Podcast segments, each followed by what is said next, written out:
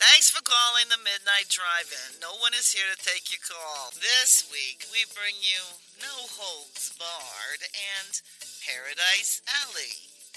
For more info, check out the Midnight Drive-In on Twitter at MN Drive-In Pod or find us on Facebook. If you want to email us, send it to the Midnight Drive-In at gmail.com. Remember, no outside food or drink. Anyone caught performing sexual acts at the drive-in will immediately be taken to the office. Unspeakable things will be done to you. Thanks for calling.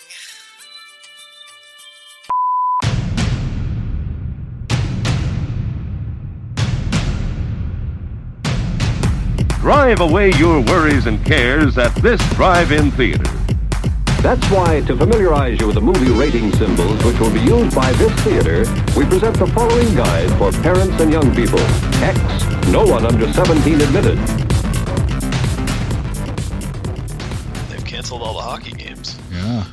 So then we're like, well, maybe we'll just hang out in Vegas for a week. And then we were like looking at it, and like a bunch of the casinos are shutting down their buffets and stuff. Yep. No place to eat. And eat. it's like, yeah. And then all of a sudden it's like, okay, if they're shutting down their buffets now, how long is that until we're in Vegas and all we're allowed to do is sit alone in our hotel room?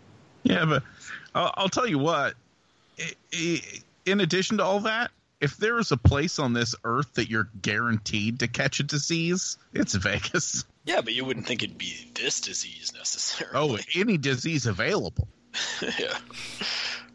So, anyways, spent all day today trying to get that shit canceled and trying to figure out something else to do because I'm not going to sit at home and wallow in myself misery for a whole week. That would suck. So, Yeah. Doesn't doesn't Canada have like a uh, Las Vegas type thing? eh, yeah, well, we have like Niagara Falls. It's probably the closest thing. But it's like only been Lot- two lots months of- since. I- Lots of strip clubs Falls. and casinos. Yep. I mean, it's like two casinos, but that's a lot by Canadian standards. Hookers, hookers, and legal weed. Yeah. Oh, I'm sure there's tons of legal weed places there now. I can only imagine. Become a So anyways, den of debauchery. There's a film festival going on in Peoria, Illinois. You can go to. That's right. if this had happened earlier, it might be something to do. I just don't think I can make it. Fly into Chicago, drive down. Noah's only coming on Saturday, so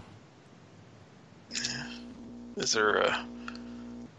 I'm worried about the the crowds surrounding your celebrity guests. So you mean our one celebrity guest that if I said it to most normal people, they'd be like, "Who?" yeah, I still don't know who it is. So you've explained it to me in detail multiple times. Like what? We, If you frequent just- MTV, especially MTV when Real World Paris was going on in the early 2000s, then you would be impressed. I was going to say, once again, we established last week. Clearly, it's MTV VJ Jesse Camp. You keep saying that name like I'm supposed to know who it is, and there's there's no chance I'm ever It's know it's a fucking stupid.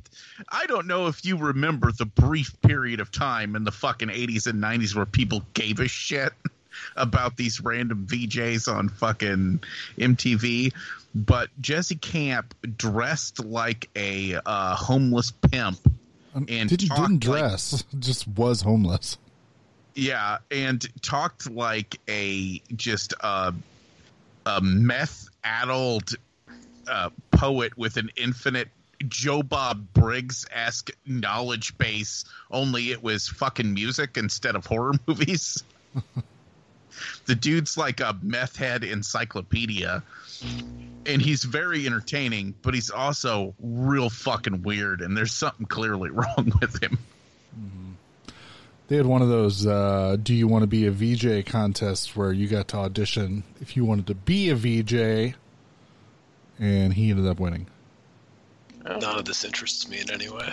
And then, like, like maybe three years later, they're like, "Yeah, we're not gonna have VJs anymore." All right. Fucking MTV. But anyway, You guys got all excited about that, and I'm like, don't care. No. hope you all come to the film festival to meet the guy from MTV.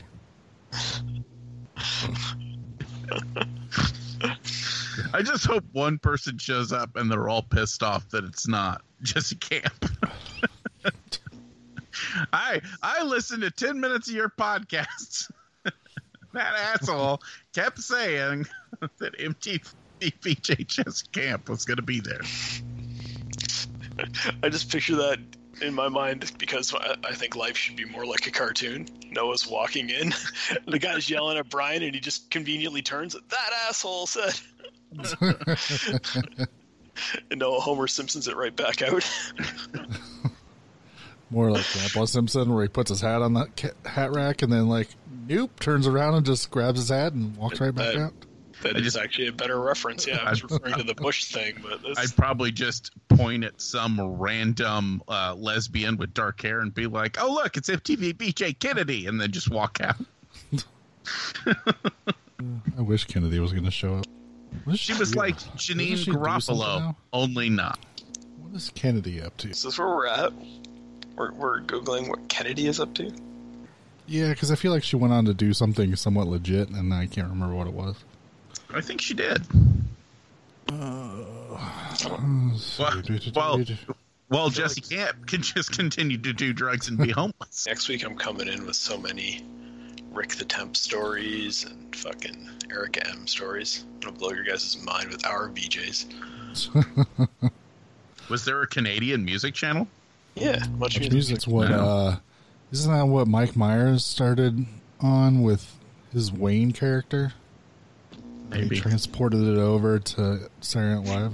Is it just is it just nothing but Nickelback and Celine Dion Got Avril Lavigne. And Avril Lavigne? Well, when I Um, when I wa- when I watched it, it was the 80s and 90s, so there was a lot of Bryan Adams. Thanks very much. Uh oh, this is disappointing. Kennedy is a libertarian and a registered Republican. What? She has a pink pink re- Republican tattooed on her upper left thigh. Mmm, I don't like her. No. she is disinvited. You are unwelcome. You don't have the authority to uninvite her to Brian's festival. But then the next paragraph is so confusing. It says she is a supporter of same sex marriage. Um, she also supports privatized Social Security. She opposes the war on drugs Yeah. and bureaucratic Priv- regulation. Privatized Social Security bad. Yeah, that sounds like it's Yeah. horrible. That's a really bad idea. Let's not So- put a profit motive in in calculating other people's pensions. So basically, not only is she a Republican, she's one of those stupid fucking Republicans that's a Republican despite the fact that she knows that being a Republican's bad. Oh my god, it gets worse. No! At MTV's 1993 rock and roll inaugural ball for Bill Clinton, she chanted Nixon now, Nixon now whenever the Clintons went on stage.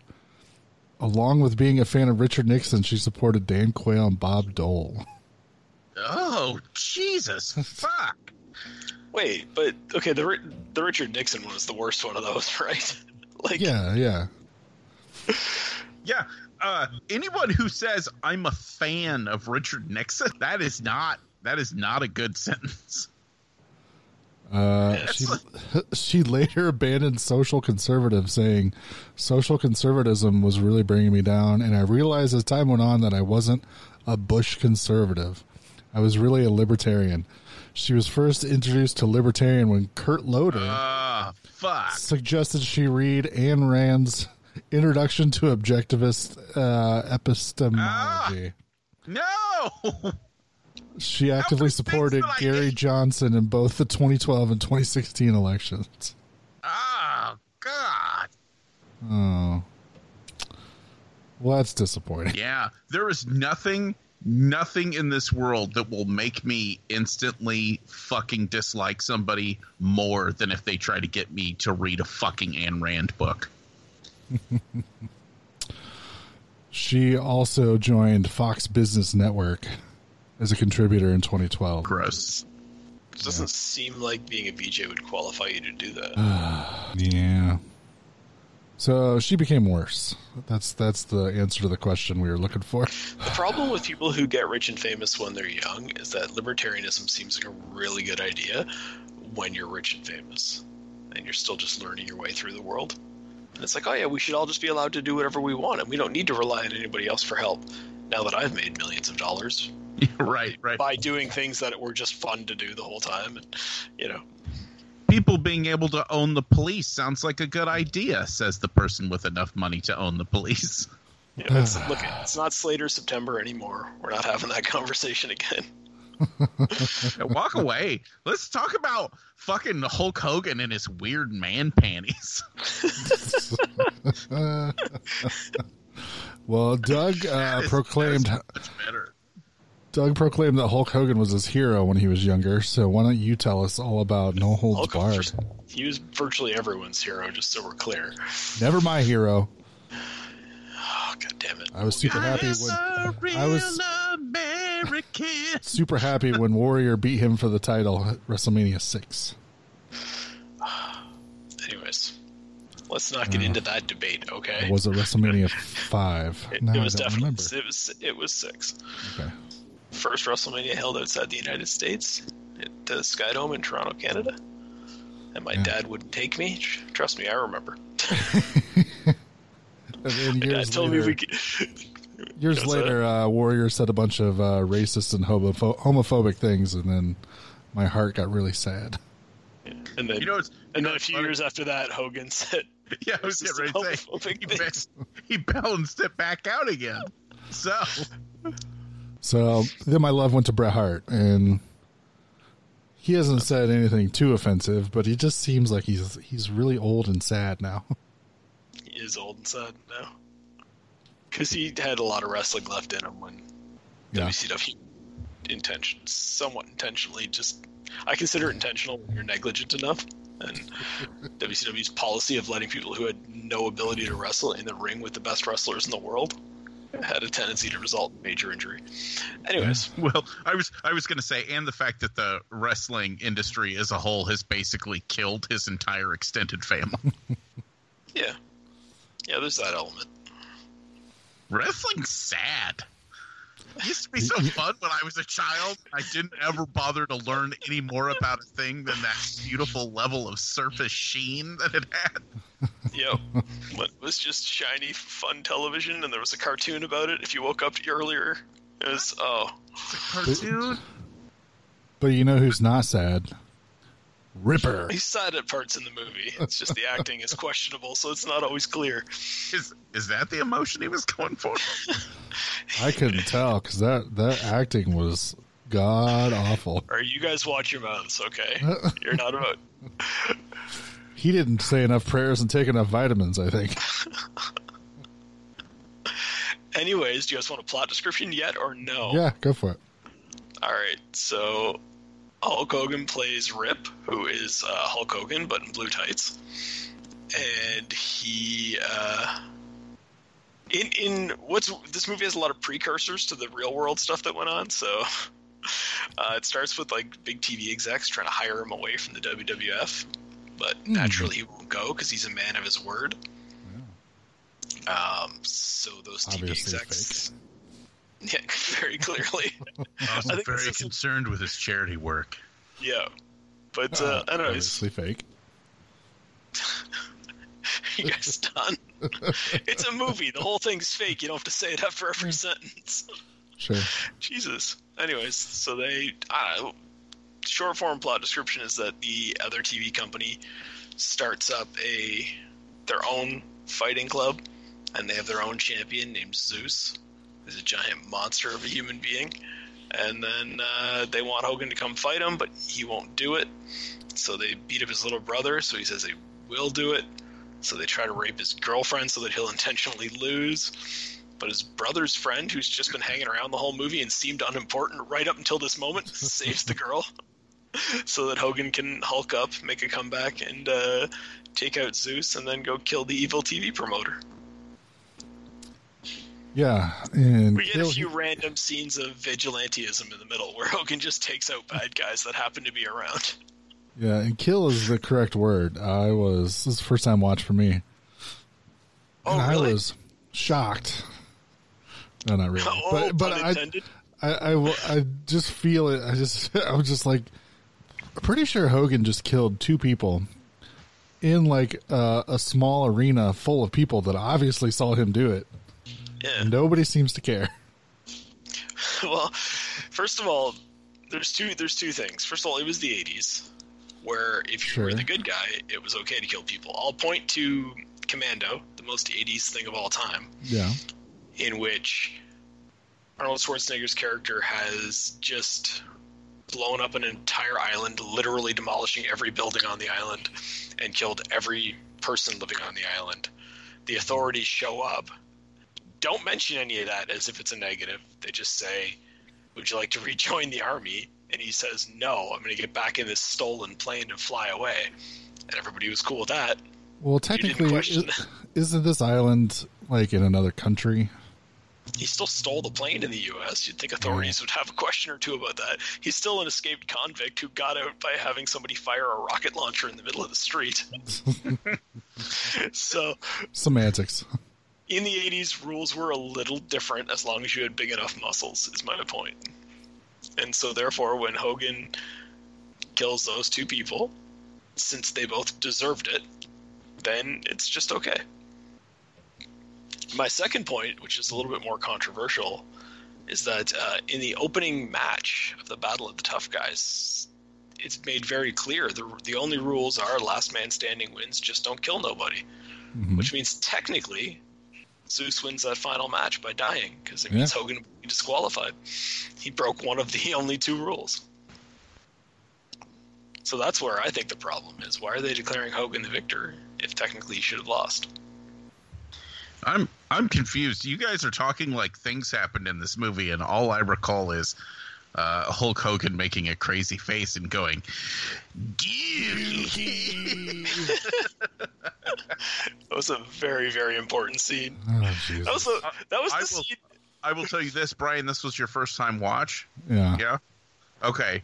30 years from now, when you're an old, doddering man, somebody will say something about this movie and you will think back and you will remember nothing about this movie except for Hulk Hogan saying Dookie. And you'll go, oh, yeah, I think it was all right. We should watch that. We'll see. Can we discuss that whole scene though? Because I understand the Dookie line is the one that's going to get the most attention. Mm-hmm. But so Hogan goes in for the big meeting where they're going to convince him to to switch networks, which doesn't even really make sense because you you would be switching to a network that didn't have a wrestling program. But whatever. he uh, he refuses to, so he gets back in the limo to leave. And they immediately like flip a switch in the limo that blocks in all the windows and shit and have a whole crew of guys waiting for it to attack him when they, when the limo drives into like some secluded parking lot. Like they had all that set up. They had like this pre-programmed limo that we- they could use for kidnapping if necessary, and they had just a, a team of goons just waiting in case he refused to sign a contract. That was their mm-hmm. go-to move. They have goons on That's retainer amazing. just in case. that's, that's amazing. I love the '80s. There What are all other, sorts what, of what other I, I was going to say, there's all sorts of things in this movie that are confusing. Like, why isn't his character just Hulk Hogan? Like, what purpose was there in changing him to another fake wrestler when every other person in the movie involved in the wrestling industry uses their normal names? I feel like um, part of it was just so that if you were in a diner and it was getting robbed, you wouldn't expect Hulk Hogan to save you, and he could be like, "No, no, that wasn't me, brother. That was my character in the movie that did that." yeah, I mean, I suppose so. And the fact that so his arsenal of moves is all identical, except for instead of his finishing move being the guillotine leg drop, it's like just this random running double axe handle.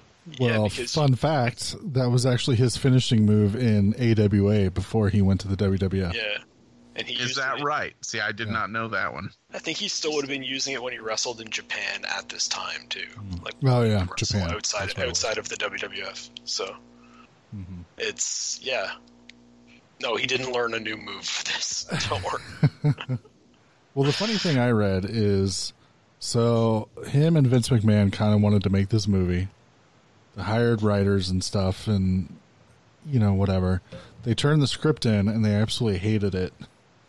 So apparently, Hulk Hogan and Vince McMahon stayed up in a hotel room for 72 hours straight and completely rewrote the movie. Nice. That seems about right. Do you know how much cocaine was going on in that room when that was happening? All I imagine is that they read it and they were like, "This is worse. Just do the first one." The thing about it is, it explains why there's so much randomness in this movie, right? yeah. and like and like so many like really stereotypical jokes because that'd be a Vince McMahon thing to do, right? Just put in the very like like the one I texted you guys about while I was watching the movie is like we've got your new manager Sam, and he turns around and it's a woman, and he's like Sam. And she's like, it's short for Samantha. And you're like, whoa, they really burned him. They really tricked him. like, that's a Vince McMahon joke. I almost guarantee it. And it's followed up very quickly by the scene where, like, the uh, they're in a restaurant and the waiter is like bad mouthing Rip because he's like assuming Rip won't know how to order real food, but then all of a sudden it's revealed that Rip can speak French, and then the scene just ends. and that's all. It's like, okay, that's just a joke that some guy came up with in a hotel room at 2 a.m., and it seemed like a good idea at the time, and he's the boss, so nobody questioned it. I, th- I think we also failed to mention that uh, the bad guy in this movie is, uh, God damn it, Kurt Fuller. That's his name, right? Yeah. Yeah. Am I Tiny crazy? Lister. Yeah. No, Kurt Fuller is the TV Oh, Kurt- executive. yeah. Tiny Lister is Zeus. Zeus. Yeah, yeah. Sorry. Yeah. No. Yeah. So Kurt Fuller, who is is an actual actor, right? Mhm. It, and Yeah. while his performance is ridiculous and over the top, and the script is bad, he outshines the main characters so fucking bad. It completely like disbalances this movie in a weird way, where you're kind of like, I kind of want the annoying bad guy to win. You're not wrong. you jackass.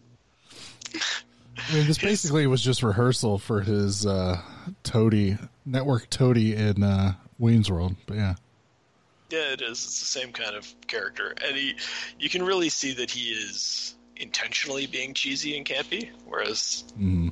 the other characters are maybe just coming across that way regardless. it's weird how you can tell the difference between intentional camp and unintentional camp when it's side by side like that. um, I don't know. How do, how do- how do you feel about when Hulk Hogan put a sheet up so that Sam could have some privacy in their shared hotel room?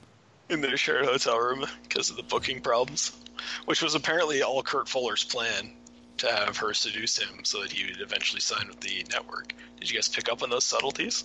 Yeah. Mm-hmm. Yeah. So, I mean, when they full out said it later. but uh, yeah, I uh, But instead of going to bed, he starts doing push-ups for some reason. Well, But it sounds like he's jerking off. So Right, like they work in that weird masturbation joke, and of course it's supposed to be, you know, she looks around and ah ha ha, it's something harmless, and you thought he was jerking off, but instead it's Hulk Hogan doing inverted push-ups in the teeniest, tiniest little man panties that have ever been fucking made, and you're like, that's worse. It would have been better if he had been jacking off. they did focus on those on those shorts for some reason an awful lot. it was it was a problem. But even like when he, because they end up getting into an argument after he comically breaks the bed and she falls onto his side mm-hmm. and all that. When he leaves the room, he puts on a pair of shorts, and I'm like, those shorts are still too small. Don't go out in public in those. Because both of them are going to bed in clothing that you just shouldn't. Nobody would ever be wearing. What the fuck was she wearing? I don't know what that like. She was wearing like a mini version of the big like. I don't know what even I don't know what women's clothing is called, but like when women have those big dresses that puff out around their legs and then they take them off and they have something underneath to cause it to be puffy. she was wearing a mini skirt version of that for some reason and a bra. That's what she was planning to sleep in when she thought she had her own room. she didn't they didn't have a t-shirt or something she could put on at the same time. Well, she was very much wearing stuff that you only wear if you're gonna fuck that night. So that's her fault. But again, she was planning on having her own room. She was not in on the scheme to be tricking Yeah, Hogan right. being in the same room as her. So I don't know who she was planning to fuck. Apparently, that's why she was so frustrated. She was going down to the lobby bar after Hogan went to bed. She was looking to pick up, I think. That's my a detailed analysis of that character. what did you guys think of the, the scene where she's up uh, giving her speech when she when that character's first introduced, and we're like shocked to find out it's a woman, and then she's giving that speech, and Hogan's just checking her out the whole time in his cartoonish over the top manner that everybody in the room would clearly notice. Is that problematic for you guys at all, or Well, not for the '80s. I think that was No. just par for the course. That's just that's just how you looked at a woman in the '80s. it was that scene was bad too because like she's like going through all these different like things on how to improve his promotion. And he's like gets he's like well what about like my charity work? And he's like maybe we can talk about all this at another time. And it's like no you're in a meeting specifically to talk about this right now. Don't act like you're caught off guard by the fact that they want you to do promotional appearances. Jesus. we're bouncing all around though. We're not we're going through a That's not going 'cause through this this this, point this movie's we to. impossible to talk about. what Uh, Let's I- impossible to talk about it. Let's talk about the bar scene where the, the first time uh, that Kurt Fuller and his cronies go into the bar to, and discover the uh, the fighting going on. Do you guys want to have a ten minute conversation about how disgusting that bar was? somebody uh somebody help me out with this fucking guy's name who's the the tobacco chawing redneck guy because he's a wrestler from the 80s and i cannot fucking remember what the fuck his name is. Oh. Uh, oh I didn't recognize him. yeah, you- there was a lot of guys to where I'm like, I think I know that face, but I haven't seen it since the '80s. man i want to say he was an awa wrestler. It's possible I was not familiar with AWA wrestling. see if i can find it real fast stan hansen Oh yeah, I guess that was Stan Hansen. I didn't recognize him. Yeah, yeah. He's the best. He's one of the best parts of the whole fucking movie. He should have been the bad guy. God damn it. Is he the one that spits the stuff on the guy's shoe? Yeah, he's the What one am that's talking and he's the one that goes, "What do we got here? A couple little teeny weenies." All right, so I oh, do have some Oh, Jeep commentary on Swenson that, was though. in this. I didn't realize Jeep Swenson, who played Oh, Bane, sh- played Bane in the Batman and Robin movie. I, I was going to say, there's a shit ton of little low-level wrestler guys that make cameos in this movie. So, do you guys think that um that, that the guy loses his man card and he can stop playing like he's the tough guy and they're a bunch of wimps when he spends that much time staring at their penises? Because that's what I occurred to me. I'm like, you can't, you can't be the tough manly guy who calls everybody else wimps and stare at other guys' penises for that long. Because you're contradicting your own behavior here. I don't know. I think if I think if you're Stan Hansen, you get away with it. Well, I don't think those two guys were going to do anything about it. I'll tell you Right, right, much. right. What are they going to do about it? They're on a boat. Uh, I think most importantly, we've glossed over the very beginning of this movie when we Which get to hear commentary from Mean Gene Okerlund and Jesse the Body Ventura Yeah. Oh yeah. while Ripper has a match. Rip has the very stereotypical Hulk Hogan match, and we get the commentary. that brought me back to the '80s, man. But Man, I, go ahead. I was gonna say I forget sometimes how awesome fucking Mean Gene was, because like you hear me uh, I I have a tendency of thinking whatever people are like. I like the old commentators, and I'm like, yeah, I like Gorilla Monsoon and and uh, Jr. and you know all those those people from the the Attitude Era. Bobby the Brain, but then you're like, man, no, Mean Gene was the fucking shit in the 80s. Love Mean Gene. You don't hear a lot of the the phrase "Mean Gene" was the fucking shit. You don't hear that a lot. Did you know Mean Gene had a burger franchise? Yeah, that's awesome though. uh, right across the street from my college. It was attached to a gas station, and it was called. It was called, uh, funnily enough, Mean Gene's. His face is up on the, uh, you know, the little billboard. And you go in, and everybody's wearing shirts that says "Have a mean day." That's awesome. I'd have gone there every day. It didn't last too long. Oh, it would have lasted longer if I was in that town. I'm gonna eat all three meals from here every day. I'm sure they had a breakfast sandwich of some sort. I don't know. Anybody else any favorite part? I don't know. Ninety percent of this movie is bad, and then every once in a while something just fucking lands, and it's really funny. or or doesn't land, but it doesn't land in a way that's really funny, like Shuki. That is a bad. That is a bad movie moment, but god damn it, that'll stick with you forever, and you'll snicker about it. But Especially that guys? face he's making. He's like having a facial seizure. It's it's problematic. What did you guys think of the scene where he decides to stop a robbery in a small diner for some reason by throwing about eighty pies at guys? Uh, and then destroying the diner to the point Oh, yeah. of if if he had let them rob it, it would have cost less. Yeah, they would they would have saved money. Yeah. I just liked the move of just like running along the counter and grabbing the pies, and he had that amazing aim from across the restaurant. just kept throwing pies at that guy. I like that the guy is like completely caught off guard, but you know, I'm still gonna th- continue to throw pies at him when I could just run across the room and clothesline him. Oh, maybe. Yeah. Yeah. I mean, it would have been a lot easier for him to stop those guys by just punching them. He was like a superhero when he punched people. He was so strong. So that was probably the second best vigilante moment because the other one was when he when he finds people trying to rape Sam because it's the 80s and they would just have those scenes in movies where guys Yeah. just try to rape girls for no reason. and, it- Um, and it really wasn't like a big deal. It's just sort of like, well, I mean, they're probably gonna rape her, so I should probably stop that before it happens. But I mean, if I get there too late, eh, we'll just keep Yeah. going. It's problematic. But he just he just rides up to her and he just goes, "You all right?" She's like, "Yeah," and he's like, "Back in a minute." And then he picks the guy up on his motorcycle and throws him at a tree. Fantastic. But the highlight of that is the scene ends with him driving back over, picking her up and making it all about him. He's like, "Oh, I hate to see you hurt." And it's like, "Oh, is this is this hard for you, Rip?"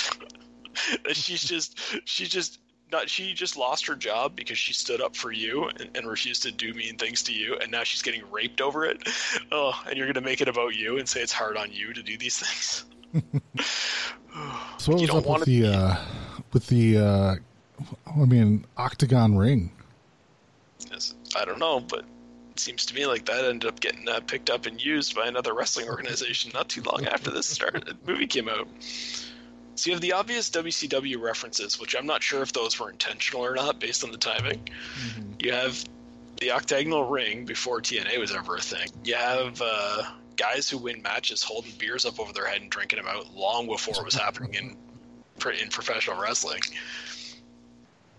TV execs raping women to try to get the shows that they want on the air. That's obviously a reference to real Hollywood, right? This thing predicted everything. It really did. So, I I find it weird that this ar- that sounds an awful lot like an argument that No Holds Barred issued or ushered in the Attitude Era of wrestling, and I would like to say that's, That's not true, said, but yeah. now that I think about it, I'm like, I don't know, it kind of did, didn't it? it's got the Monday Night War. It's got the. It's even honestly, even that whole thing in the diner with the pies. That that would have happened in the Attitude Era if somebody had just decided to set a match in a diner. There's no reason Usually why. they took a place. They took place in a bar. Yeah, A- APA would just beat the shit out of people. yeah. But The Rock would definitely have hit Mick Foley with all those pies. And 40 we had a good another truck. like seven years before the Attitude Era hit. Yeah, well, I mean, not enough people saw this movie, is what you're saying. Uh, probably the appropriate amount of people saw this movie because honestly, this was kind of terrible. It's terrible about it. I don't understand. We just had that conversation. Uh, I don't understand how you're seeing any of that as a negative. Um, I do find it interesting that they were still playing everything straight, whereas I feel like like later we would get ready to rumble. Yeah, That was at least a little bit more open with like, yeah, it's fake, but these guys started hitting this guy for real, and that's when shit shit turned sour. I don't know. It seemed like a much more fun movie. this this movie definitely does the weird kayfabe thing where it's like Wrestling, not the wrestling and all the fighting is real, but actually, all these people are those characters outside the ring too. Like that's how Yeah. ridiculous it gets. Yeah, this Hogan wearing his weird spandex suits everywhere that he was I, just. I Yeah. think I think the next movie's even weirder with that. Yeah, we're gonna get to the next movie. Yeah, I, I will say this: out of all of the delightful movies that Hulk Hogan has made, uh, this one's no suburban commando. I don't even know what that means. oh, come on, Christopher Lloyd, Hulk Hogan. Yeah, I was gonna say, I actually I know people think that Suburban Commando is a fucking terrible movie, and it is, but I fucking love Suburban Commando. well, we're gonna have to go ahead and get that put onto uh, another uh, another list somewhere down the line because I'd have to see it properly in order to discuss it. Hulk Hogan is a soldier from outer space, Doug. I know that. And he lands at Christopher Lloyd's house like Alf. Sold. Yeah, it right. Also it also features the Undertaker and ah fuck who who was the other bounty hunter? God damn it! I don't remember. It's one of the other big ones. I want to say Kevin Nash. I could be wrong. Could be Seems Kevin Nash early. outside of outside of wrestling. He just was in like fucking everything around that time. Uh, let's see. Suburban Commando stars. Oh, I forgot Shelley Duvall was the wife.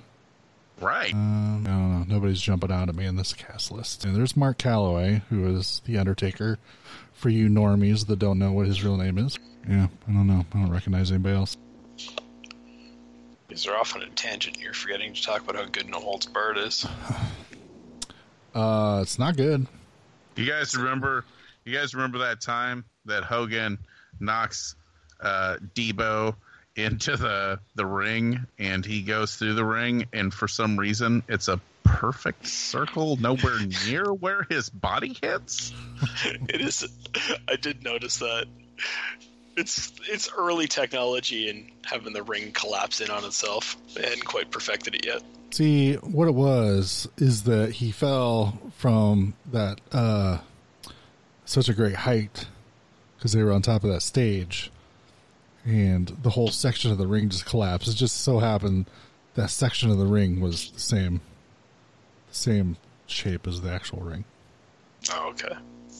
That's how they build octagonal rings. It's like Yeah. one big octag- octagon on the outside, and then just smaller ones as they go in. Yep. All right, makes sense to me.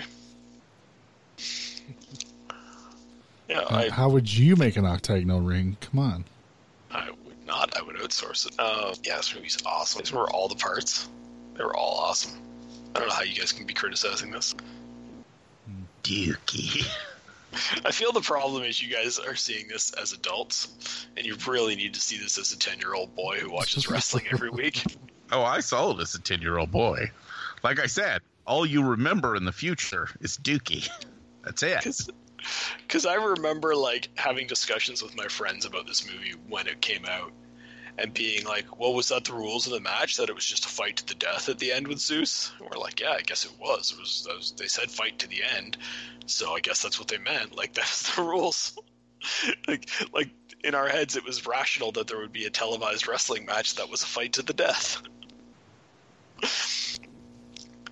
you know." So when your when your brain is still at that level of cognitive uh, abilities, this movie's fantastic, and it just continues to be if you watch it in the future. Somebody So, watch No Holds Barred if you're a big, big, big, big, big, big Hulk Hogan fan. or if you were in the '80s and haven't watched anything since. Yes. And then just uh, don't blame us for any of the rest of the movie happening. Well, there's not a lot of movie that doesn't have Hulk Hogan in it. Right. Don't look don't look directly into Hulk Hogan's man panties.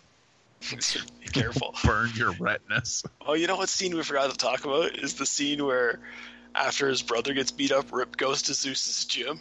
And he's like looking to fight him, but for some reason they set up like a hologram of Zeus for Hogan to try to fight. Jesus. They're watching on a camera and like laughing at him the whole time. the least sense of any scene in the whole thing. And then he's trashing the place, but they, they must have been low on budget or something, because most of him trashing the gym is just knocking stuff over. He's not actually breaking anything. He just that could just easily be cleaned up. Made me laugh.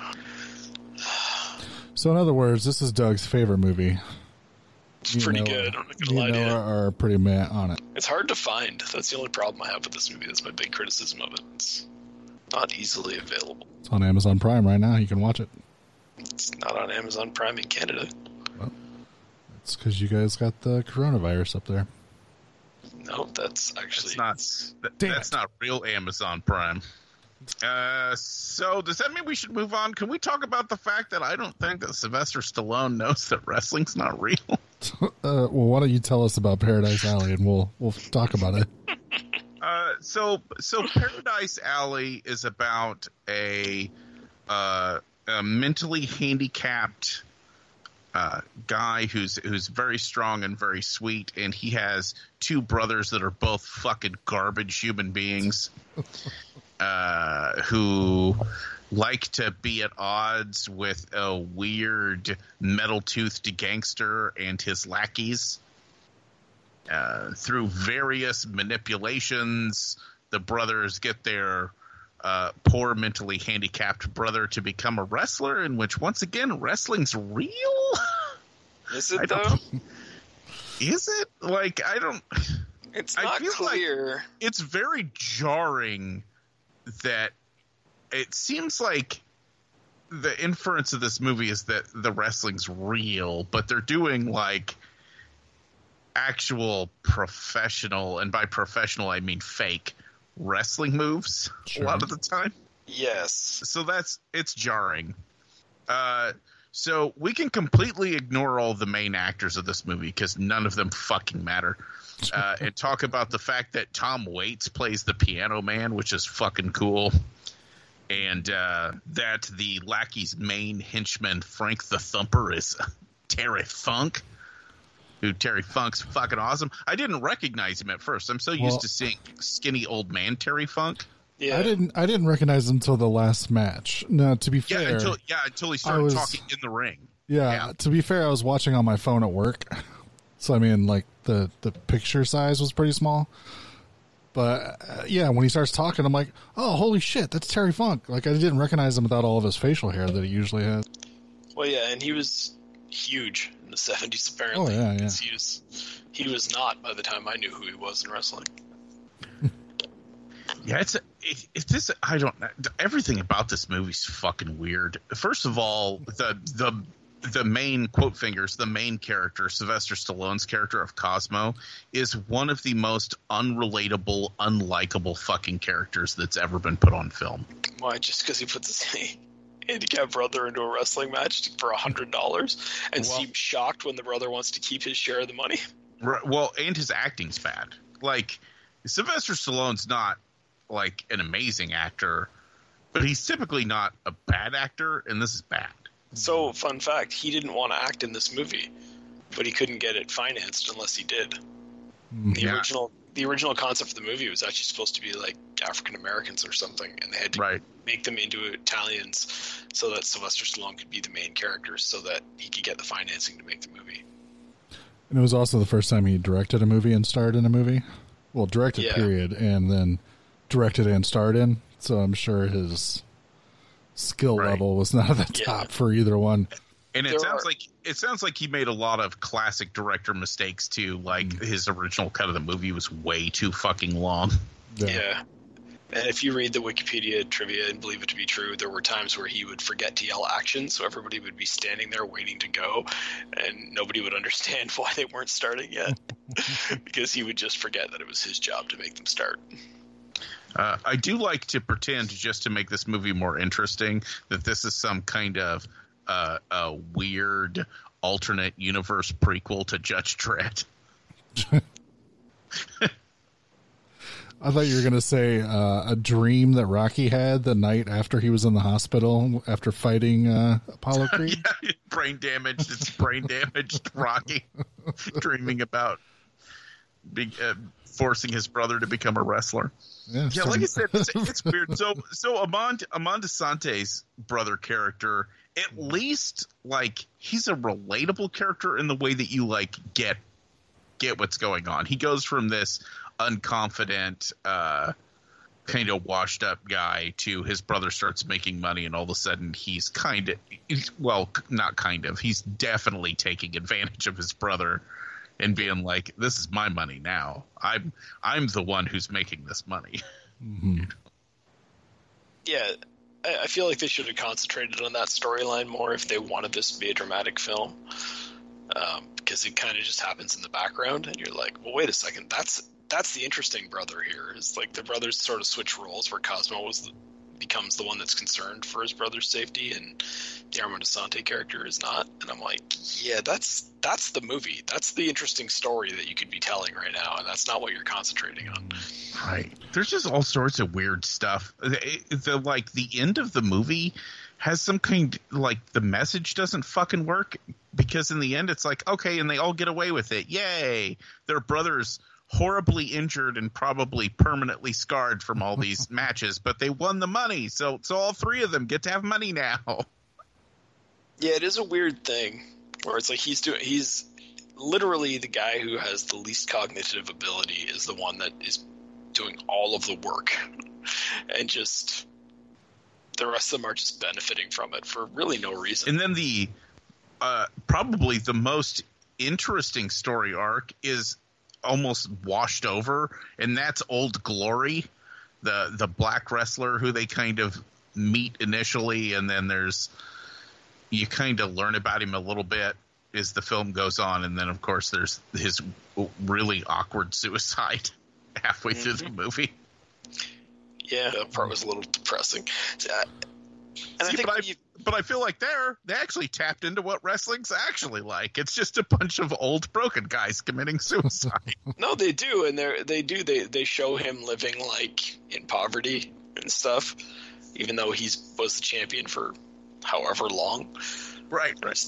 And he's talking about how like, oh, I'm old, but I can still get back into it one day. And it's like, no, I don't think you can anymore, buddy.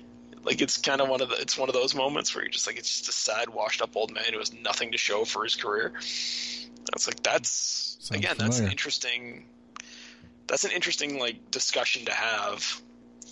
I just think this movie what it should have done honestly is leaned into the drama of things like that rather than getting back to the more action oriented stuff and the, I think some of the stuff was supposed to be funny. But if they if they played it more like a drama, more like Rocky, quite frankly, I think it would be would have played out better. yeah, something something like that. And like you said, it's got there's a lot of weird tonal. There's tonal problems with this movie. Like I said, a character committing awkward, semi funny suicide doesn't that does not land right. You know what I mean? Yeah. Like it's weird. Well, the thing is, you can have a comedy movie where a character commits suicide in a funny way, and you can have a dramatic film where a character commits suicide in a serious way. You can't walk somewhere in between those two. Like that doesn't work, right? Did I miss? Were they playing like yakety sax or something during the suicide? Did I miss that? He jumps off the thing and he lands in the trash pile. And he has to get up and do it again. I mean, yeah. You know, you don't find that awkward. Hmm, I Most of the ti- killing most of the time general when is I awkward. Sylvester Stallone's character even starts laughing. He's like, "Oh, what are you doing?" And you think, "Okay, he's not going to commit suicide." And then he's like, "No, fuck, fuck this!" And then he jumps into the river again. Yeah. There's that. I mean, there's the weird at the end of the movie where they rip off the gangster's pants on accident, and of course he's wearing women's underwear. Ha ha ha ha. Yeah, That's weird. It- It- yeah, and to- it it just doesn't fit tonally with the. It's this is supposed to be like a a group of brothers who are hard on luck trying to make it in the the city or whatever, and instead it's just two assholes and and one nice dumb guy who's being taken advantage of. Uh, pissing all over the shoes of another guy who admittedly is an asshole, but I don't think he actually does anything too assholey through the whole movie. not really. It's just the assumption that he's an asshole. I mean, there's also the subplot of uh, Sylvester Stallone's character kind of has a girlfriend, but she's a prostitute, so he doesn't take that relationship seriously. And so instead, he's trying to fuck his brother's ex, who clearly isn't into it, and he keeps trying to like force his way in there. And when finally she rejects him and he goes crying back to the prostitute, the prostitute's nice to him, and he's like, ah, well, I guess I'll settle for the prostitute. Yeah, that was that was a weird story arc when that happened. I'm just like, I don't. Again, I don't know if this movie can handle a, a plot line about a guy debating whether or not to turn his prostitute girlfriend into a serious girlfriend. Right. It feels like tonally that doesn't match with having wrestling matches in the background of it. Yeah, there's just all sorts of and and once again there's that problem of Sylvester Stallone is not bringing a good performance and his character is unlikable and unrelatable, but the girl who plays the prostitute is really good and has some Yeah. like emotional moments, but there it doesn't it falls so fucking flat because it's basically her flinging her art against his brick wall of a fucking face. Jesus. All right, I wasn't going to use that much uh, colorful language to describe it, but I actually agree with what you're saying.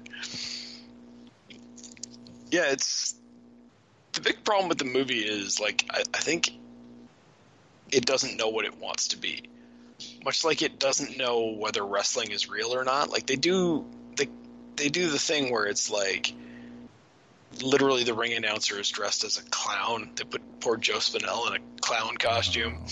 And they got him up there and they got like I don't know what the politically correct term is to describe the towel boy that has to come in and dance in between scenes. And you're like okay so this is a giant circus act. But then we're expected to take the fighting seriously. And it's like well I, Right. I it it can't be both right He's got a finishing move called the ice clamp. Yeah, and it's like that. That's not going to work in the real world. So if this is a, a fa- like if this is no holds barred, and we're just going to go, yeah, wrestling's real, and all that stuff really happens. We're like, okay, that's the cartoon universe this movie's set in. But if you're going to try to make it a more dramatic and serious film, then you've got to handle it differently. And you could still have that be underground fighting or whatever. Just don't have it be WWF style wrestling. Yeah, and if you're going to have Terry Funk in the last match, have Terry Funk win because he's Terry Funk. That ends the movie on a downer note. I'm just saying, it's Terry Funk. He's clearly better than the salami dude. Like, I get it. Everyone wants to like him because he ain't got brains good. But Terry Funk's Terry Funk. I read that uh, Terry Funk was in charge of the, all the wrestling choreography in this.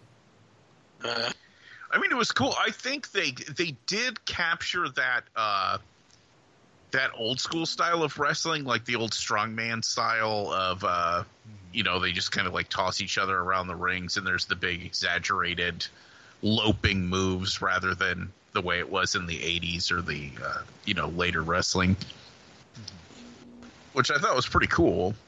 yeah, it looked like old like 40s and 50s wrestling, which is neat to see. But But once again, that that that type of wrestling is clearly fake. Like it's obviously fake.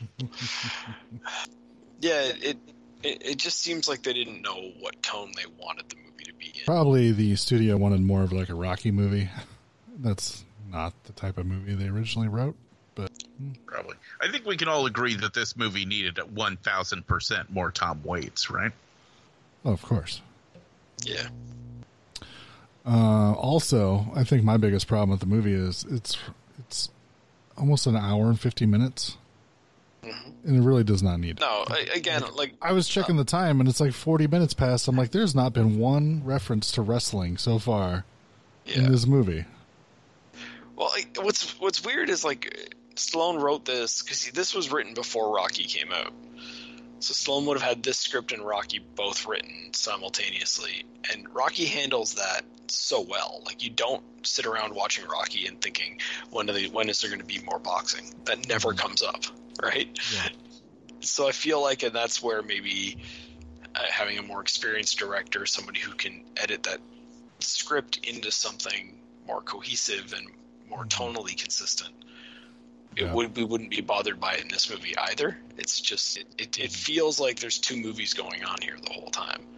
Your your drama about guys in New York and your comedy about a guy getting into underground wrestling. Yeah. And for some reason in the middle of it they tie up that poor little monkey.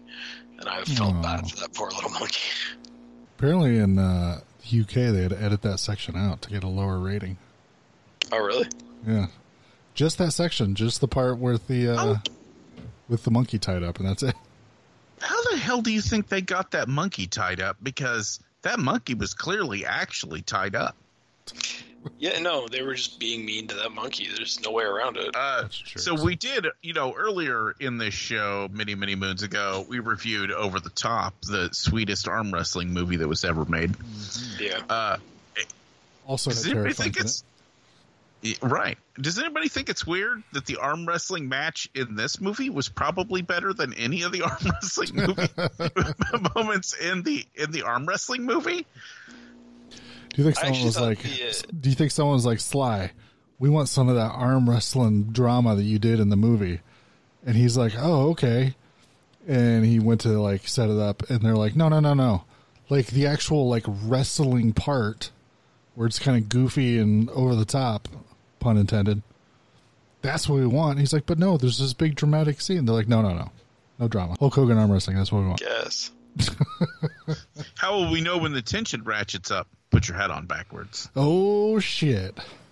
Well, because actually, in in this movie, the the tension does. There is that moment where they're like wrestling and they close in on the brother's face that's doing the actual arm wrestling, and you do see he's like, oh, like you can see in his face the moment where he realizes he's gonna win. Like he knows he's kind of just toying with the guy at that point, and you're like, oh, that's actually really well done, and it's neat, and it kind of shows a bit of character in the middle of this arm wrestling match, and yeah, the they don't capture that at all in the other movie, which is where it should be cut. Yeah, I don't know. I wasn't a huge fan of this one either.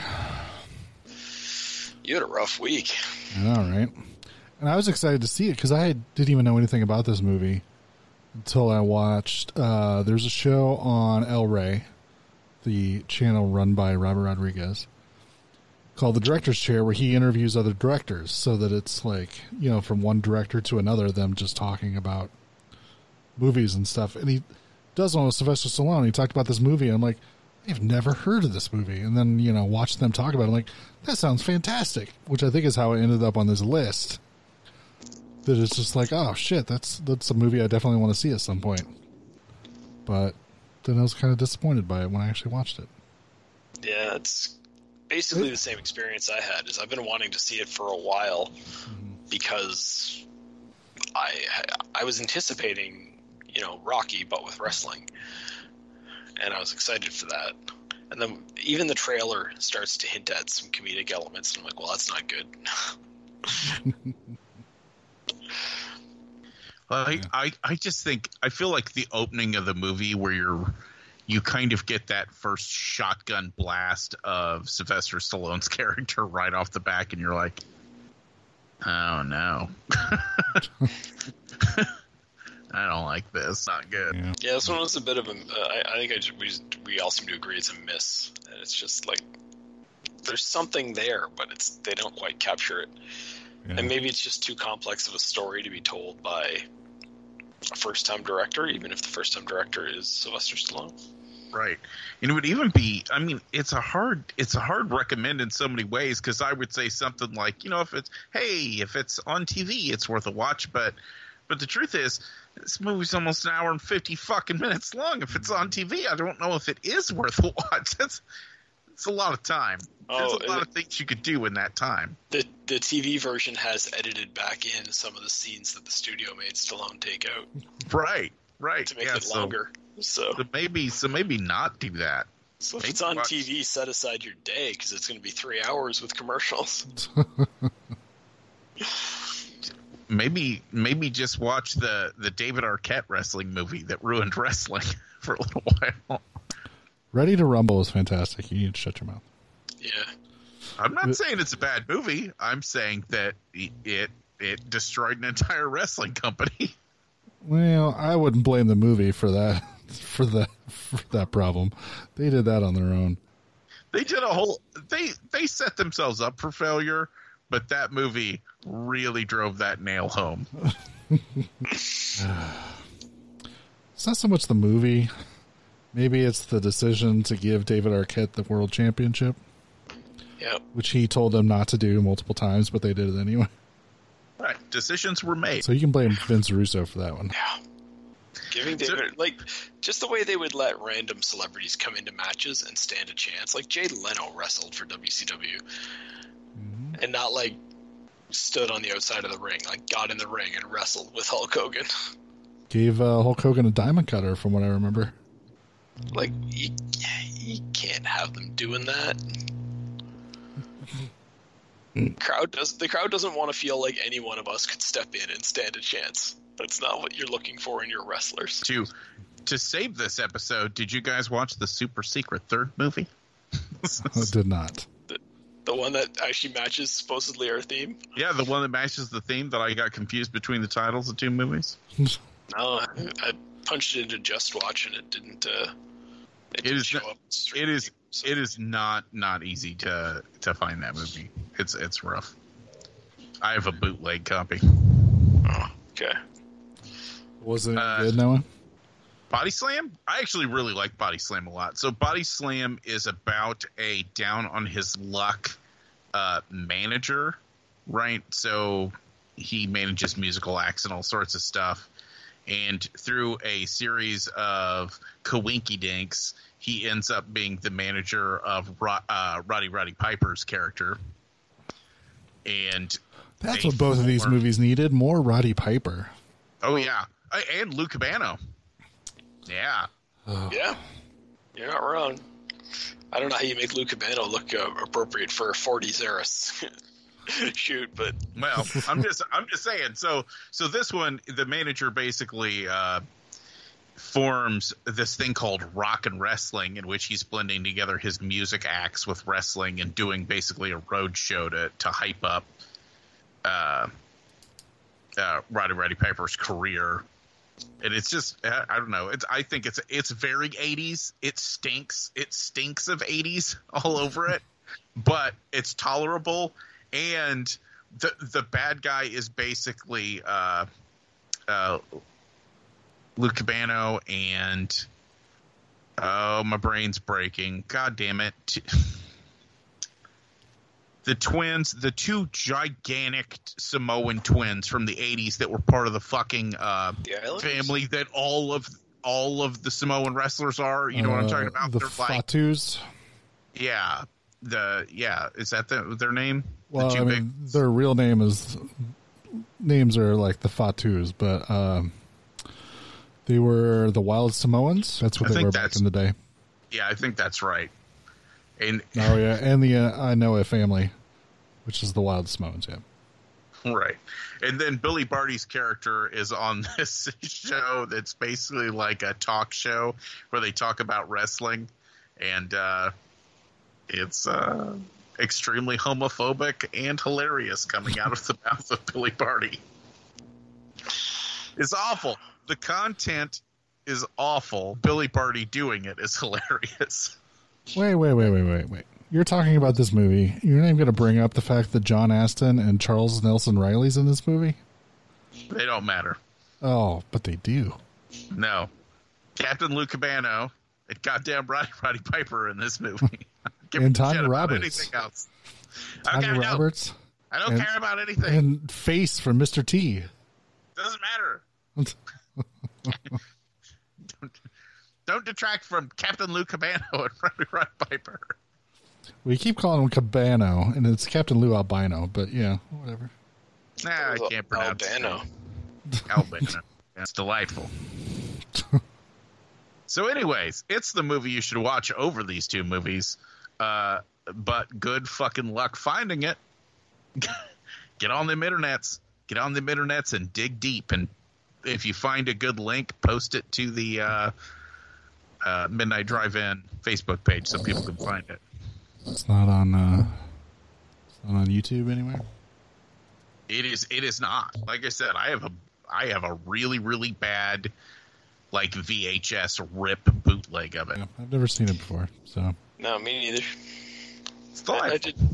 Yeah, I tried vaguely to watch it this week, but not that hard. So uh, I just can't saying, find it. I'm done. like like like every movie that has Rowdy Roddy Piper in it. It's it's very very entertaining, but if you really stop and think about it, it's probably a bad movie. Uh, by the way, with the with the exception of They Live, which is clearly an amazing movie. Which, if you think about it, is amazing, and if you don't think about it, it's a bad movie. uh, anything else, Noah? Before we move on, no, that's it. Body Slam, check it out. Thanks for calling the Midnight Drive-In. No one is here to take your call. For more info, check out the Midnight Drive-In on Twitter at MN Drive-In Pod or find us on Facebook.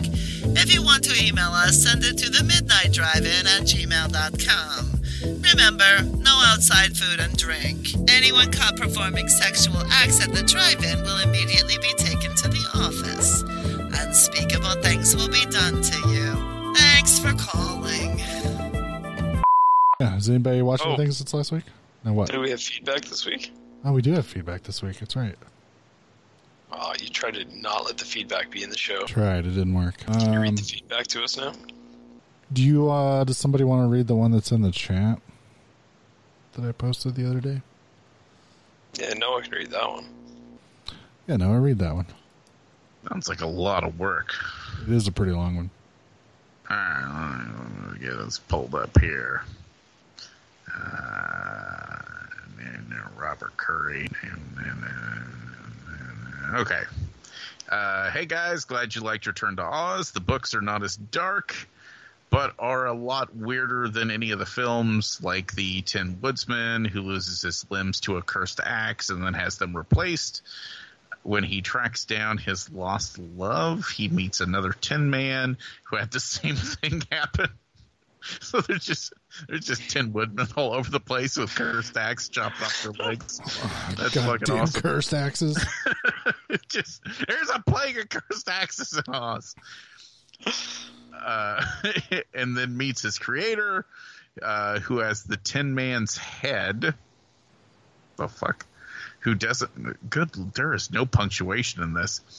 Who doesn't want to go back when they both find their old love? She has made a new man from the human parts of both of them.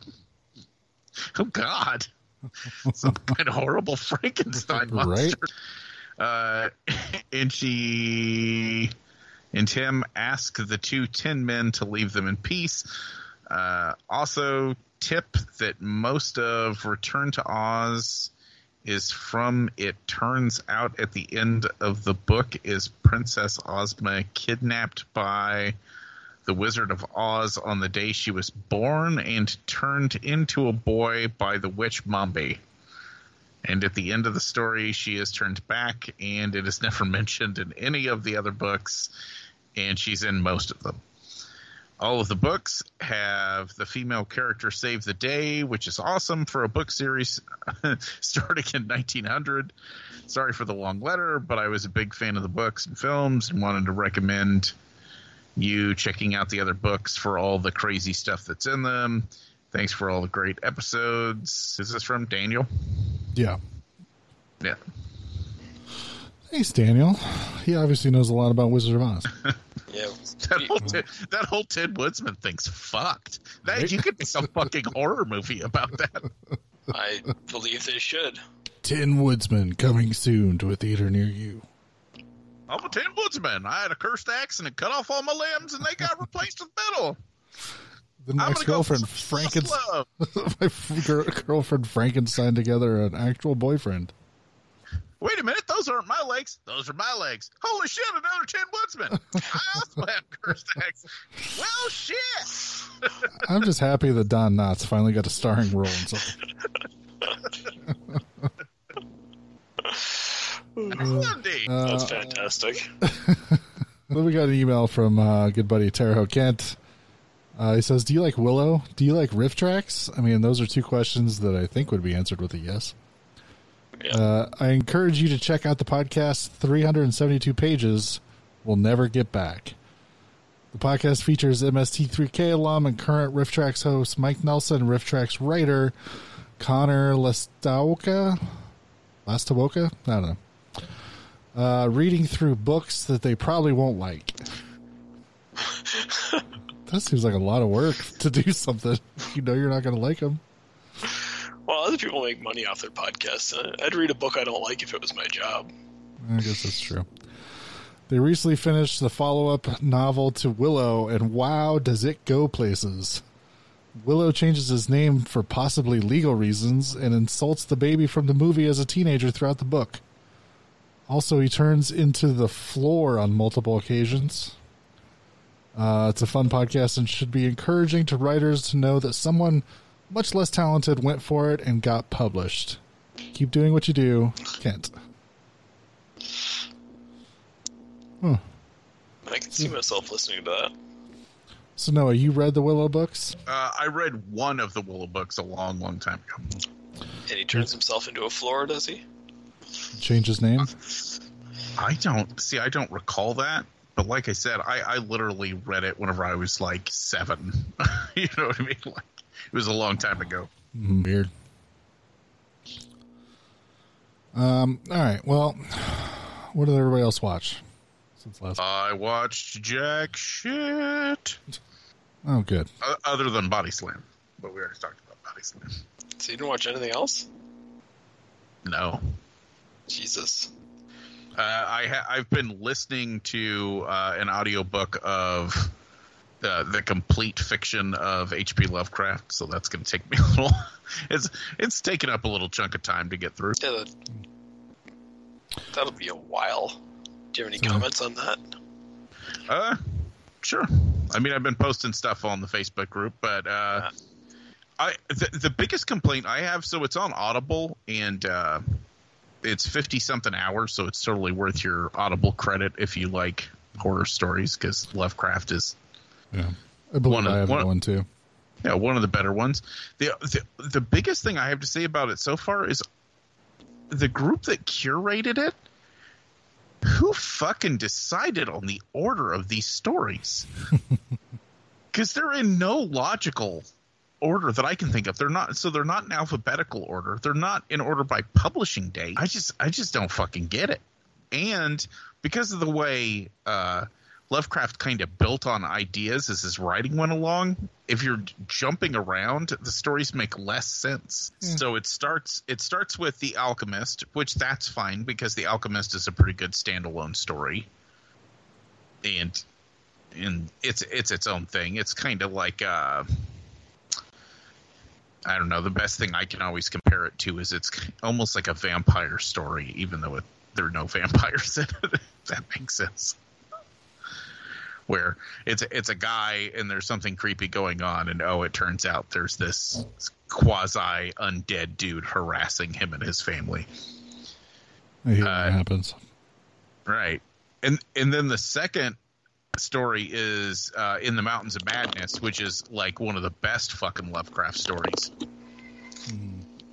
But it's it's super duper long compared to mo- you know most of his stuff is a real quick page and a half read or whatever.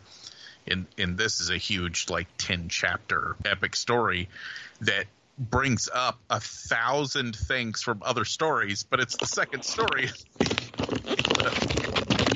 what the fuck is happening right now? Doug's got to go check on his kid, but, But- he apparently just had to throw his microphone into a shredder before he did. But yeah, it like uh that you know it brings up like the city of Leng and it references the cult of Cthulhu and it references the uh the like deep ones and all all that kind the Necronomicon all, all that stuff that was introduced in earlier stories. And if you haven't read any of those stories you're like what the fuck is he talking about? You, know, you know what I mean? Yeah. like uh, the, the mountain in the mountain of madness is one of the stories that I would always recommend people to read, but I would always tell them don't read it first. like read read a couple of the other stories to get going. Yeah. So yeah. So I read that. I just finished uh, the book, which is kind of the story about the dude reading the random Necronomicon esque book up in the attic, in which it's okay. That story doesn't have. The, the, the, my biggest complaint about Lovecraft sometimes is a lot of his stories do not have a, uh, a traditional plot structure. Mhm. So there's like no, like that story. There's no, nothing happens. Does that make sense? like it's a nothing. Nothing happens in that story. He describes a few things that he experiences while fucking with the book in the attic, and then the story ends. Like nothing happens. He doesn't like actually do anything. He doesn't go crazy. He doesn't like he just basically it's like I read a book. End of story. Hmm. I don't know. like I said, he can be Lovecraft can be hit or miss sometimes. Yeah, either that or you get horrible xenophobia as well. Oh, oh yeah. Well, I was putting that on one of them. Uh, uh, Beyond the Wall of Sleep. His his description. So you know most of you know this. Most of his stories are written uh, first person. Yeah. so his character's description of this uh, white trash inbred mountain man, to put it lightly, is as he describes it. You know what I mean? He just he tears into this character, and the whole story's basically about that. He's like, you know, inside of him is this glorious, radiant soul that can experience the world of dreams, but his body is filthy, inbred, white trash garbage, and he should die. Like it's it's just a good old Lovecraft. He uh he didn't just he like he wasn't just racist he was biased in every way a person could be biased against other people Yeah. Fucking Lovecraft. yeah and normally it comes out good because normally it's just slightly racist named uh, cool aliens from another dimension that are fucking with you in which i can live with that. I can live with slightly racistly named things you know what i mean? Mm-hmm. But e- every once in a while he gets overt with it and that's when it gets weird. You can't you're like oh no please stop it. I have to read all these words. You're forcing me you're forcing me to have your horrible words in my head. Is it better listening to the audiobooks though? I So think someone listen- else is saying horrible things and you can just shake your head and be like, That's not right. a little bit. I'll tell you what i so uh, obviously i haven't I, I haven't sat down and read every one of these stories. So far every one of them that i've listened to are ones that i've read but not not through the whole thing. And i think the audiobook's kind of cool because it adds a i don't know like another dimension to it in a in a weird way like especially in the in the mountains of madness listening to someone else read it to you has a different impact than, than you just reading it. Because once again, it's told from first person perspective, and if you're listening to somebody else read first person perspective, it almost forces it into third person perspective, Yeah. which is cool. Because I, I feel like that that cool the uh, the Lovecraftian thing of forcing you to have distance from the the things lurking. You know what I mean? You don't get to you don't get to interact with them. He almost like snatches them away from you, and I it, it almost has more impact having someone else reading it to you. Yeah, I agree with that. Uh, way back in the day, uh, when Drunken Zombie was going, we actually put out a audio version of the story Dagon Yeah, Wes read it. with Wes, Wes reading it. Yeah. And uh, people seem to enjoy it, and we were going to do some more, and then Wes never picked out another story, so it ended at that one. And Damn through uh, website movings and random hard drive crashes, that story has been lost to the internet. Oh no! So if anybody out there ever downloaded it and for some reason still has it, let us know because I would like a copy of it since it's gone forever. I'm glad I listened to it before it vanished. Uh, are you back, Doug? Doug? I don't, th- I don't think so. I haven't heard wrestling. Oh. uh, all right. Anything else? Is that it? Uh, yeah, that's that's pretty much it. Uh, well, I have a Lovecraft inspired thing to talk about that I watched. Nice. Um, but I'm going to talk about Vendetta first, just in case Doug comes back, because I think the more interesting conversation is the other one. Um, but I watched a movie called Vendetta. I was in the mood for something super cheesy and not good and very 80s. And I found a movie on Amazon Prime called Vendetta that is about a stunt woman whose sister ends up going to prison and gets killed by multiple uh, inmates. And so the stunt lady gets herself arrested so she can go into prison and kill the people who killed her sister. And I was like, this has the makings for exactly what I'm looking for. I was gonna say, sounds dope. Yeah. Uh, it's not super great. Oh man. Like, Caged Heat's better. Um, whatever. What was the other one we watched? Was it Red Heat? yeah. That one I think was better, but this isn't. This isn't far from it.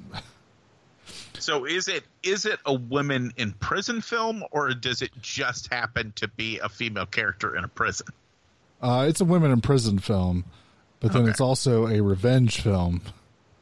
So you would think like, oh man, this is gonna be great because she specifically is Right. going after the women who killed her sister when she was in jail. Uh, the the most the weirdest thing that it took me a second to get used to is sort of the the woman who's like in charge. Um, she's like the pod boss essentially. Is Napoleon Dynamite's grandma?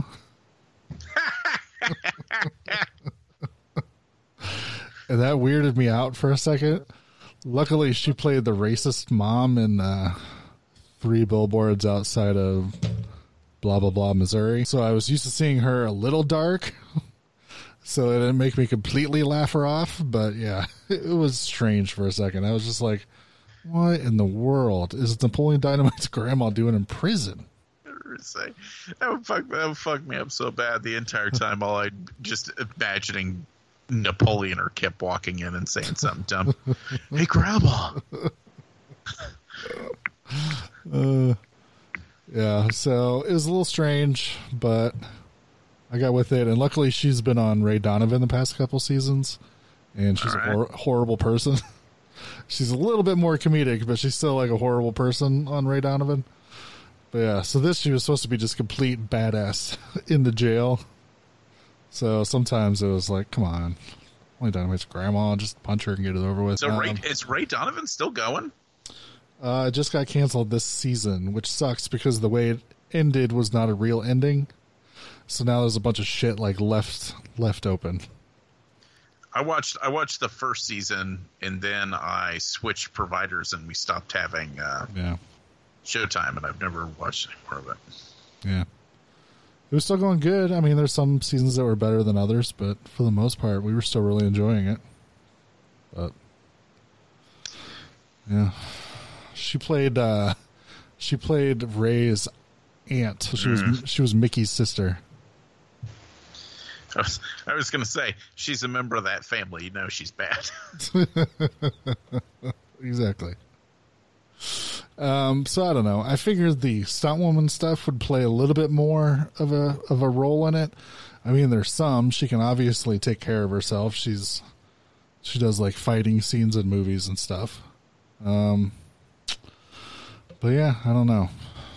The, it just it could have been better, but you know, plenty of nudity, people getting shivved, thrown off of balconies. So the weird thing is, so uh, I don't. There's not like a character arc for the main character, really. So I don't know. I'm going to spoil this movie, but I mean, it's if you watch the movie, you're like, oh, well, I know exactly how this is going to end, so don't worry about it. But so she goes to prison, uh, which she tries to get herself arrested, and it doesn't really work. So she literally has to steal a judge's car uh, drink a lot and run the car all over the road and then flip it. Since she's a stunt woman, she could do that without getting hurt.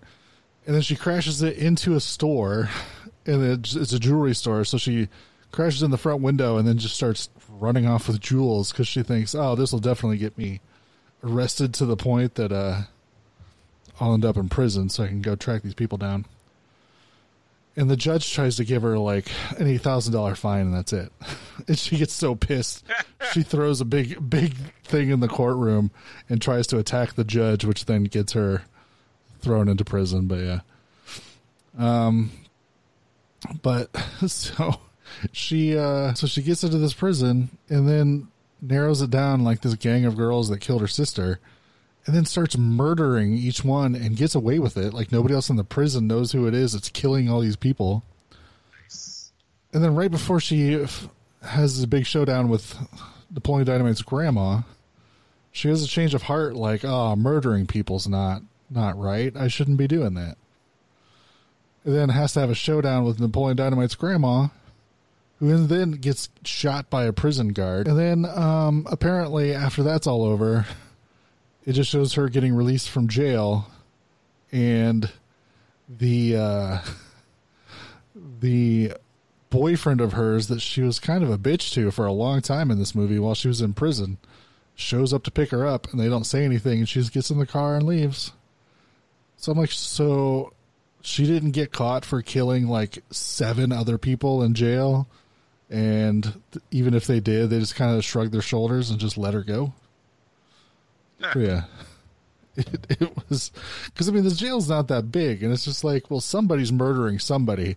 Maybe we shouldn't let people out until we figured out who it is that's murdering other people inside the jail. But nah, That's awesome. yeah. So it's on Amazon Prime. Vendetta. Well, she is a bored. stunt driver, so maybe she just ramped right over them murder charges. Maybe. It's totally ridiculous. And this jail is like the craziest jail I've ever seen.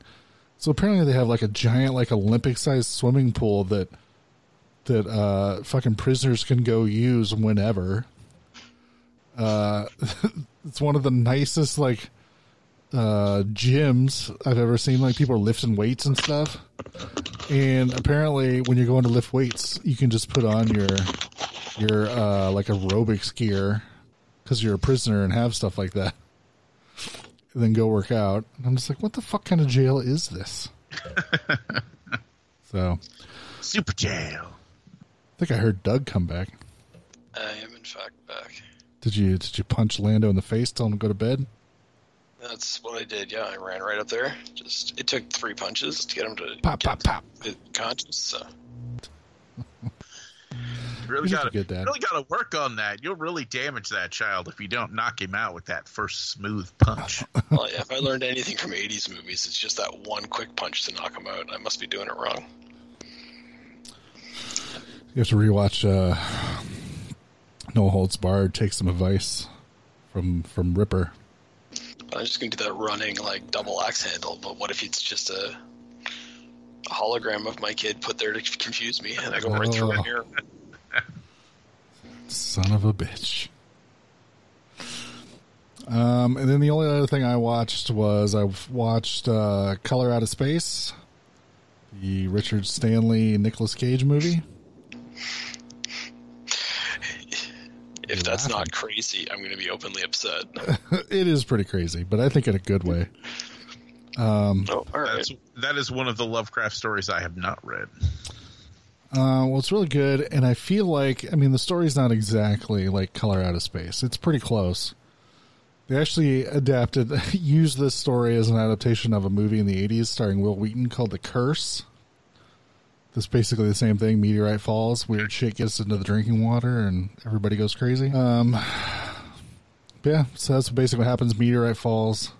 It releases a uh, um, a weird glow to everything, and then everything kind of becomes infected, and people eventually go crazy, and livestock start mutating, and weird flowers start growing out of the ground. Um, I feel like this is a great modern representation of a Lovecraft story where you can't really explain like how everything eventually plays out. It's sort of like, well, this sort of happens, and then like two people like melt together, and people are like, "Wait, what?" I'm like, "Yeah, but uh, I don't know. You just got to watch it. Like it's hard hard to just explain like what the fuck you're even talking about. Oh, Doug throwing his headphones again. He's out. He's gonna try that swift uppercut. Pow. child. One of the things I texted you guys was that I had read that Richard Stanley was a big fan of um, Nicolas Cage's performance in Vampire's Kiss. And for the most part, Nicolas Cage is normal. And then, yeah, about 45 minutes in, when he's going crazy because of the weird magenta colored glowing shit getting into the water and him being infected with it, all of a sudden the voice from Vampire's Kiss just comes out. and I'm just like, what is going on? And he just starts going off in this giant rant in the voice from Vampire's Kiss. And it's just like the weirdest thing in the world. Just the weird, the weird accent. Oh, yeah. Does it end with him going? No, but he might as well have. so yeah, it's uh it's crazy. It's uh, uh Doug says sorry. We don't care, Doug. Go deal with your kid. Uppercut him. Right Is it? uh So is it pretty violent? Uh, I wouldn't say it's violent, but there is a lot of weird special effects. That's very gory and gross. Um, I get the- down with that. they they started they started raising llamas and something weird happens to the llamas that makes you go what the fuck um, They're just. I love. I love sometimes when we have to describe something like that, and it comes off like in in such a weird way that it's it's weirdly hilarious and ominous at the same time. You're like, a thing happens with a llama. It's pretty fucked up, and you're like, what the fuck could happen with a llama that that pulls that reaction? you're saying llama i'm saying llamas so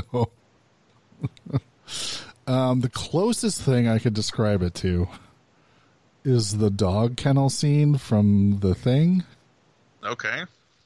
yeah it it gets weird I was I was getting ready to say, do all the llamas smash together and form a Mm. giant llama ball from from Critters Two and roll over somebody and eat their flesh? Not quite, but you're not far off.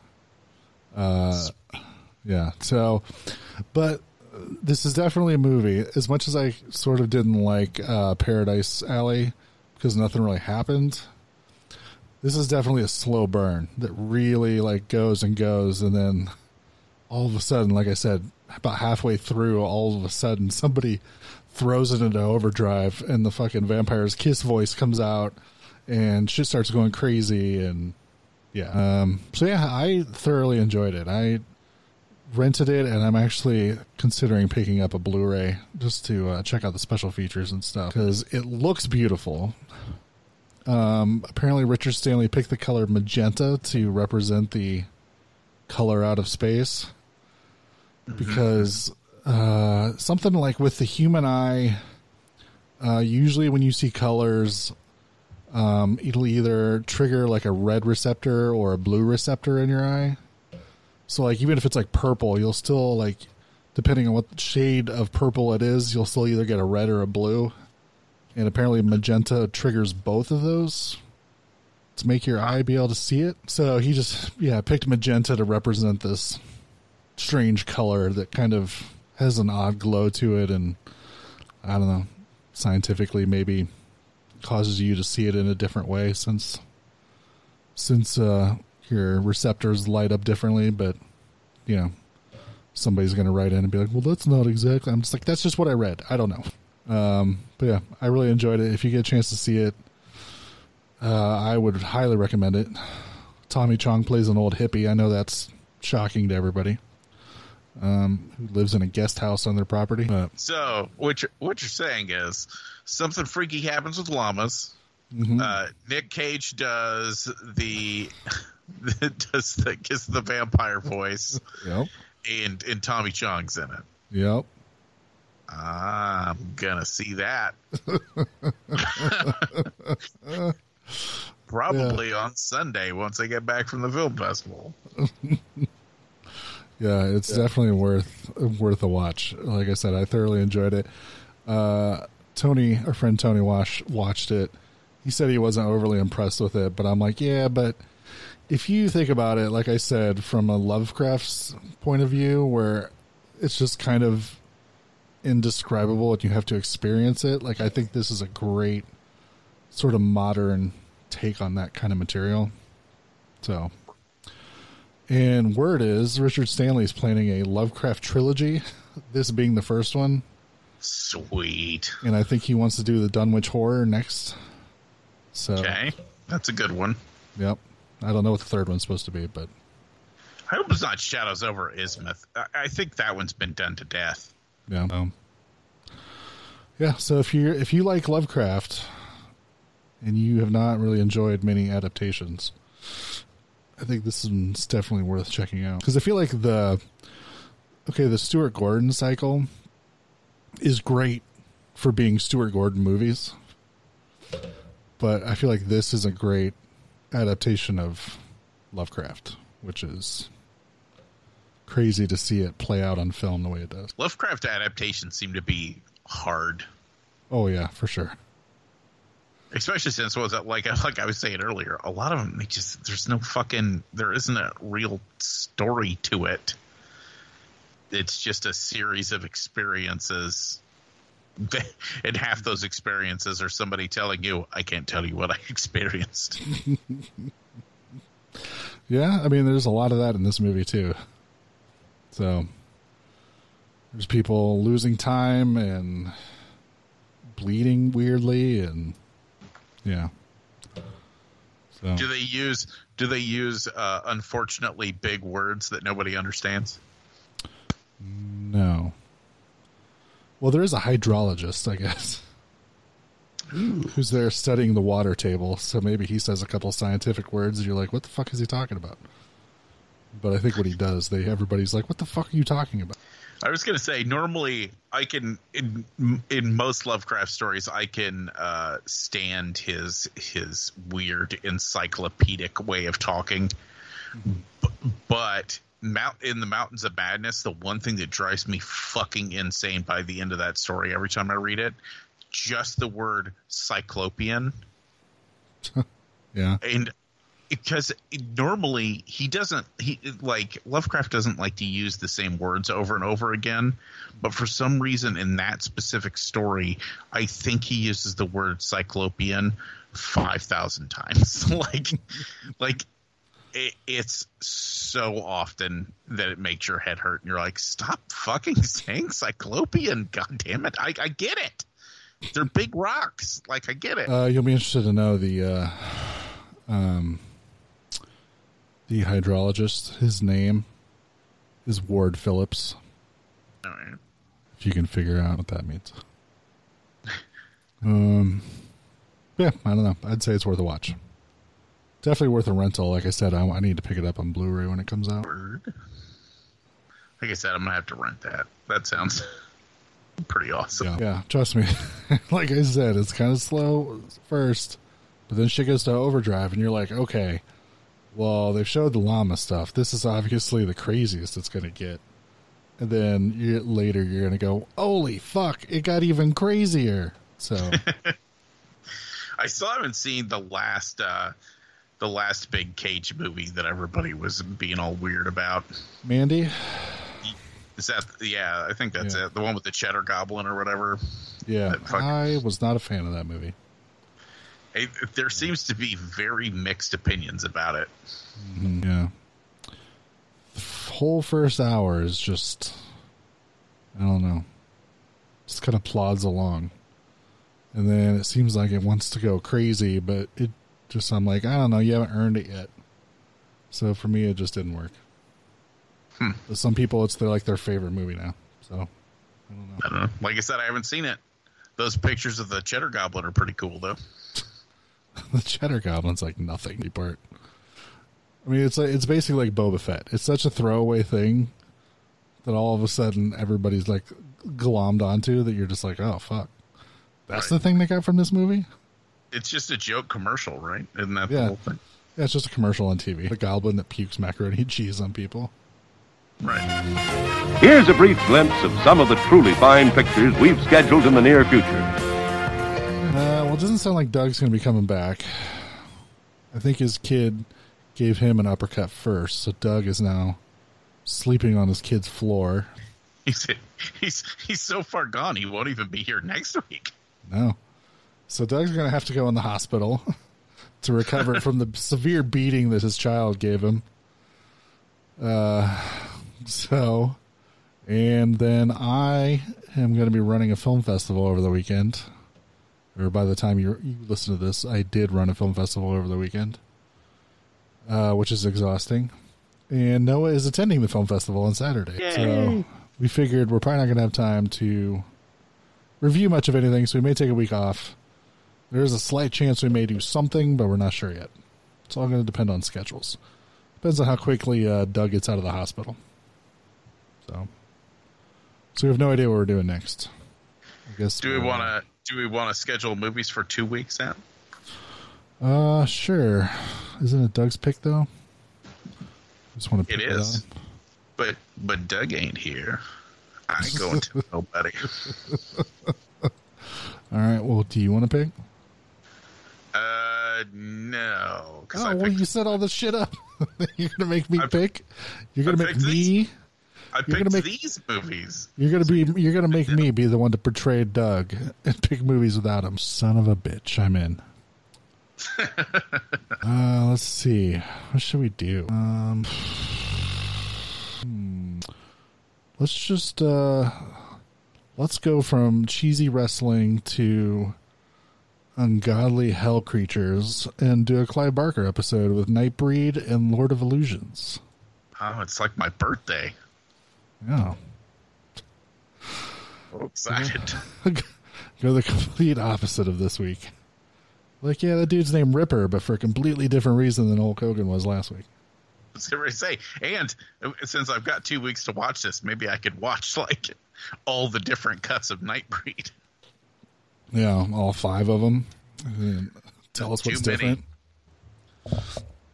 I know that for for the fact that most alternate cuts of movies don't make a huge difference. Uh, you know, there's a few exceptions to that, like that the one Blade Runner cut and stuff that changed things contextually.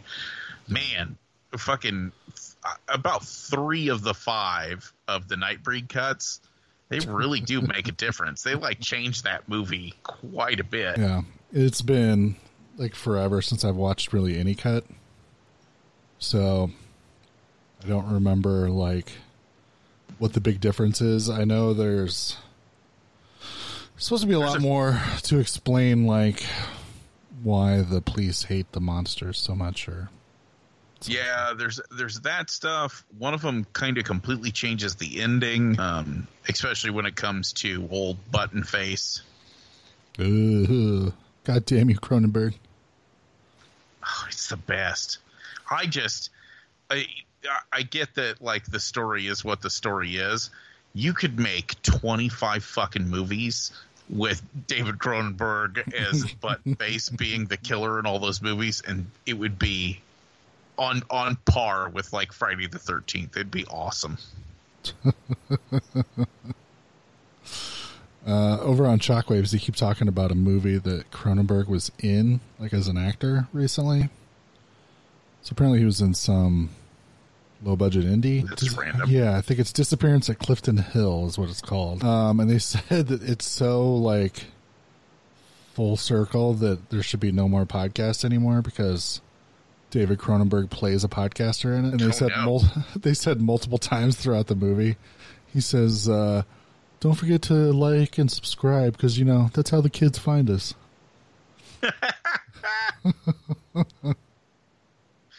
God damn it. Damn you, David Cronenberg. How dare you how dare you peep into my life? Yeah, so I need to watch that one. And yeah, it's kind of true. That's kind of like like, well, we've gone full circle. David Cronenberg is is a podcaster and tells everybody to like and subscribe. It's never going to get any better than this. So we're done. Yeah, David. Da- David Cronenberg has has made what we do just completely passe and irrelevant. so Uh, come on. I wish he would make one more horror movie. Just one more. I don't know. Has he has he ever said he just he just decided he's done? Uh, he just says nothing really excites him about the horror genre at the moment. So he's just doing other stuff. It's kind of a bummer, but what are you going to do? Right. Well, damn. Uh, I don't know. Do you have any other witty send off? Nope. Well, that's got to be it, obviously. just cutting off at nope. Nope. Nope. hmm Uh, all right. So when do you think you're coming up on Saturday? Uh, I'll, I'm going to get up and come in the morning and try to get there early before the first thing starts. So Okay. No big deal either way. Just and then. I I don't know beyond that. I might uh surf on your couch if that's all right since the last movie won't get over till real late. yeah, that's a weird one. Lots of nudity, but I don't Oh, know if yeah. this should. Lots of uh, I don't know if this should be nudity, nudity. So You know what? I'm I'm actually coming to appreciate that more and more. of like I like this this trend of now they're doing nudity, but they're doing it instead of uh, it being like eroticism. It's more like uh, I, I I don't know abrasive abrasive nudity. does that does that make sense? Like where they're just like, here's a, a fucking weird looking hairy lady naked. You're like, oh Jesus, was not prepared.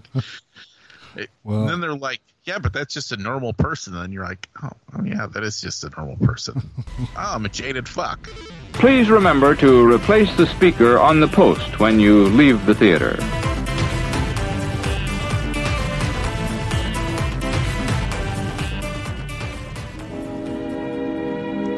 And now, folks, it's time to say goodnight. We sincerely appreciate your patronage and hope we've succeeded in bringing you an enjoyable evening of entertainment. Please drive home carefully and come back again soon. Good night.